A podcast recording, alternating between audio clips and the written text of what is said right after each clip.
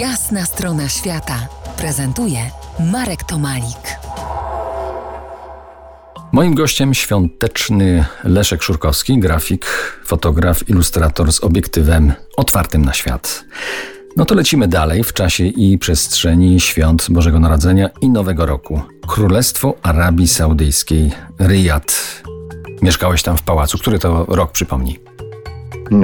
To był rok 2014-2015. Nie tyle mieszkałem w pałacu, co w czymś, co przypominało taką wyśnioną, wymarzoną z filmu oazę na pustyni.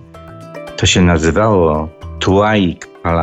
To było po pierwsze zaprojektowane przez japońskiego architekta centrum konferencyjne z hotelem. Ja miałem w tym hoteliku swój własny pokój. Byłem tam na zasadzie konsultanta od spraw wizualnych i spraw komunikacji wizualnej, może lepiej. Przy takim Ministerstwie Urbanistyki i Architektury na ich zaproszenie i miałem nadzorować jakby pracę kilkunastu zespołów międzynarodowych podbudowujących i kreujących stary Rijad, czyli ileś tam galerii, odbudowywanie całego terenu Pałacu Królewskiego i otaczającego miasta. Więc to już było ciekawe, ale to miejsce, w którym mieszkałem, to przepiękna architektura, kilka basenów pływackich, palmy, światła i ta świadomość, że wystarczyło wyjść z pokoju wieczorem, śpiewając ptaki, oświetlenie ciepłe, palmy. Nie trzeba było nigdzie wychodzić. W zasadzie takie poczucie bajki arabskiej, które mnie otaczało.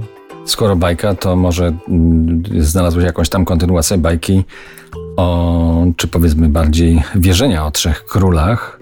No bo co, no tam są przecież wielbłądy. No to dlaczego mnie... Tam są wielbłądy w dużej ilości oczywiście. Są Beduini przede wszystkim, są Saudyjczycy.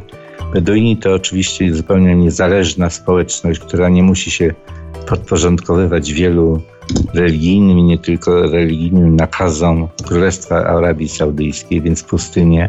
Byłem na takich 17 wyprawach w głębokich pustyniach razem z Beduinami, z sokolnikami.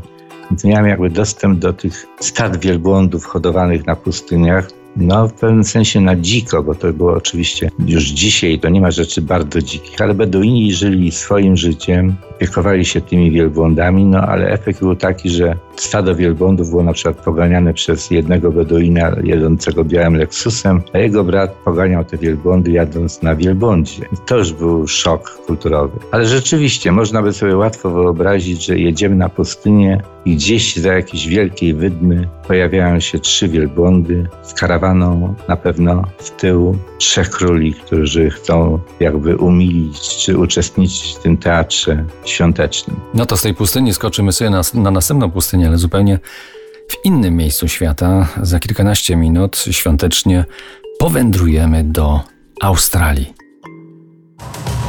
To jest Jasna strona świata w RMF Classic.